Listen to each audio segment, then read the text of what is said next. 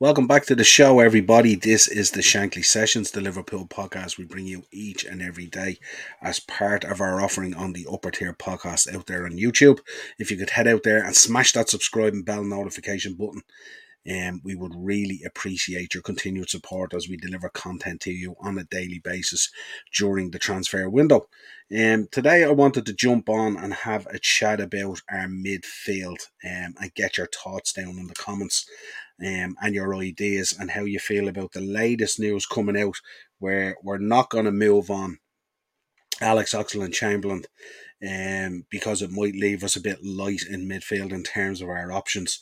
Um, and ultimately, he will leave next season on a free, which means potentially himself, Bobby, and Salah all leaving on a free next summer. Um, and again, we know our process during these transfer windows and stuff like that. We tend to make one big signing um, and then a couple of signings maybe for the future and stuff like that. So next summer will be very interesting in what way it goes. But huge concerns there at the moment about the midfield. Um, and when you look at um, I mean, this is this is the graphic that we're talking about. When you look at um, Alex Oxlade Chamberlain, he's been extremely disappointing at Liverpool. And the question is really if you're going in with a midfield of some combination of Fabinho, Thiago, Keita, and Henderson whatever the combination is. The drop off from that then is massive in terms of cover. And this is a weird thing at a time where last season, if you remember, last transfer window in the summer, we were heavily uh, linked with Yves Bissouma, who's now gone to Spurs for 25 million. Can't understand why we didn't go in for the boy. I presume the legal things, legal stuff hanging over him is getting sorted out, or Spurs wouldn't have made the move. So I can't understand why we didn't move for him. Certainly, Yves Bissouma would make our midfield much stronger and a much better midfield. But we're also in a situation where we were linked with Youri Tielemans off Leicester, who is also available um, for the nominal fee of 25 million, I think. Um, and I can't understand why we're not even going in for that boy. Now, I know you Reds fans out there will come back and go, well, we've decided we're going to wait and we're going to go for Jude Bellingham next year. But that's all well and good, but that's next year. But we have a season ahead of us now. We have Man City strengthening like crazy all over the park. Um, and we want to be in a title race. We want to be competing for the Premier League. We want to be competing for the Champions League. We want to be competing on all fronts, similar to what we did this year, except we fell short in the two major ones.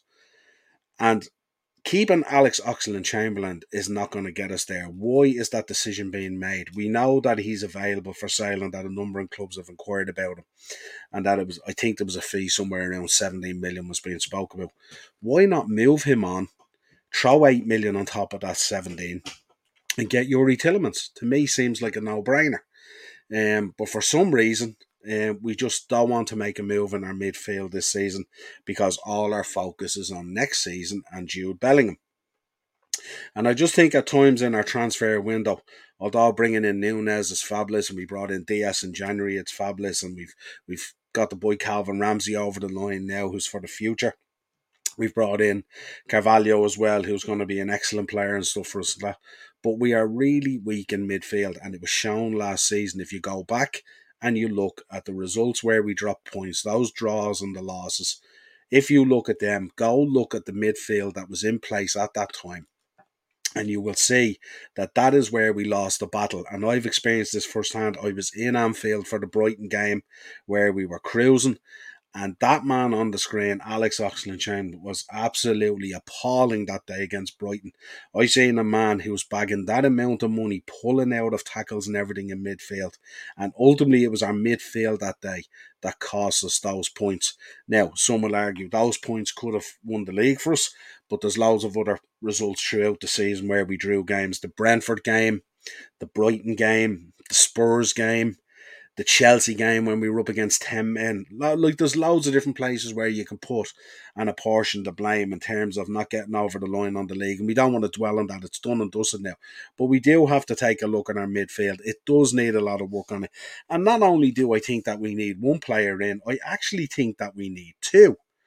Um, so I'm really, really surprised one to hear that our business is potentially done in the window. We spoke about it the other day in the Liverpool podcast, as reported by Paul Joyce and David Maddock, that our window is done now with Calvin Ramsay. I'm hoping that it's not, um, because we badly need at least one midfielder in. And when you take a look, and let's have a look at the let's have a look at the next graphic that I've put together. I put a graphic together comparing the two. Now remember, potentially eight million on top of an ox sale.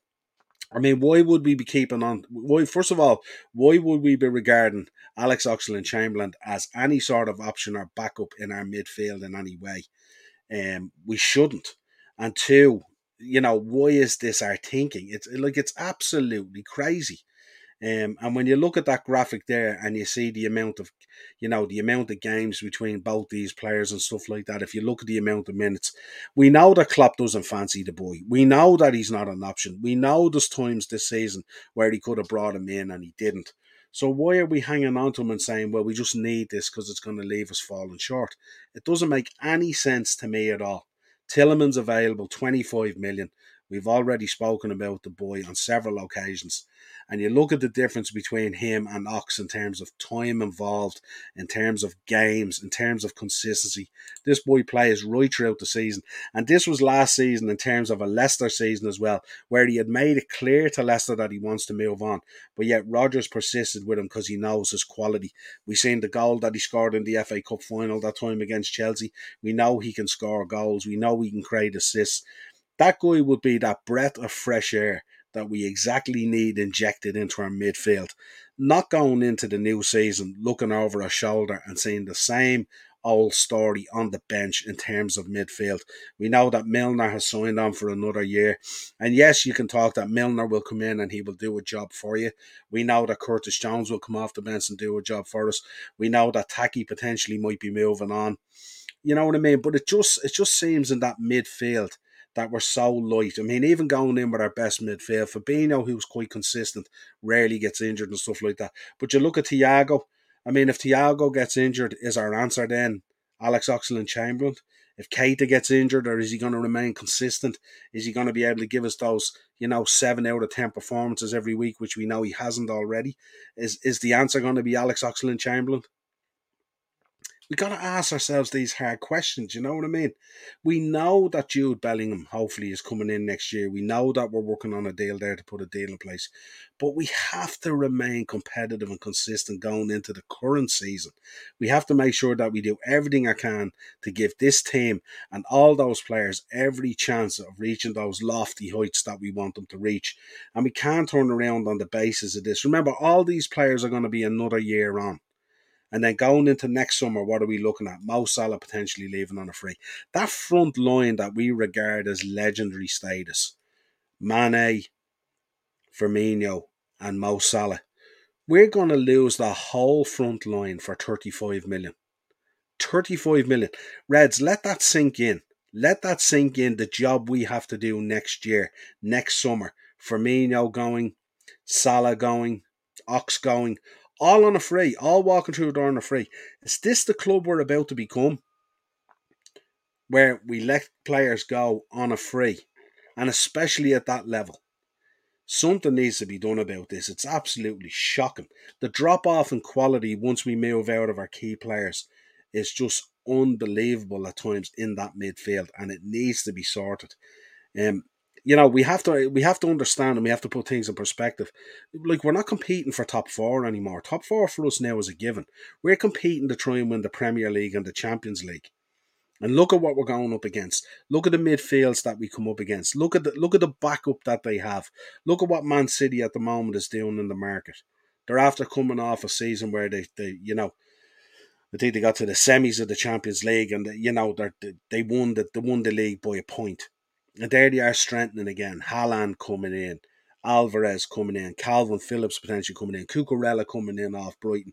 Like it's relentless with them. And yeah, I understand we can't necessarily spend at their level, but we can't keep on playing the poor mouth. This club has money. Liverpool has money. There's no doubt about it. We're up to our tonsils in money. Um, so there's no shortage of money. We just have to be willing to push on and push and show that desire that we want. We can't. We have to be ruthless at times in terms of the way we look at our squad. There's no room for sentiment. Sentiment is gone. Sentiment, as I put in the key line, sentiment is for runners up. We need to go out there and at least get a midfielder, at least one. I'm talking about at least one. And it just it's weird for me that some of the targets that we were looking at last summer that are now available this summer at a fraction of the price that we were talking about last summer, and we're not making moves. And what would be what would be so bad about moving for a Youri Tielemans and bringing them in at 25 million and moving Ox out?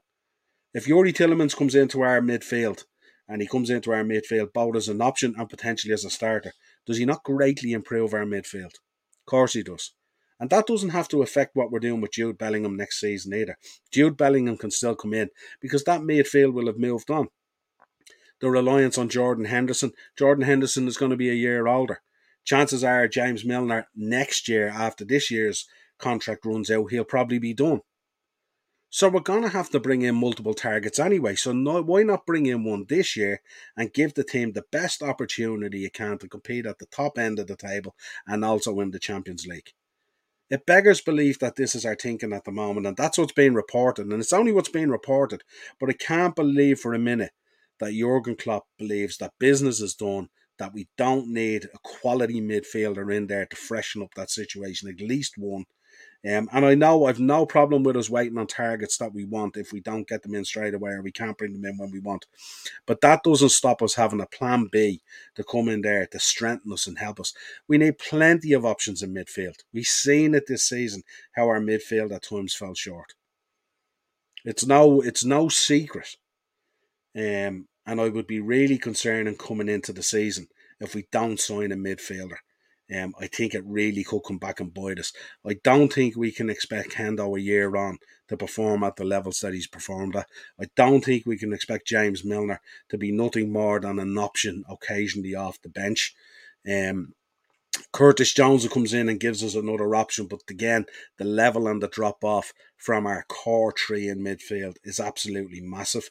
And like, what other options do we really have? Let me know in the comments. Let me know what you think. Am I being reactionary? Is this a situation that we should be okay with? Um, should we okay? Should we be okay in going through a transfer window and only resolving half our issues, if even? Nunez came in, Mane moved out.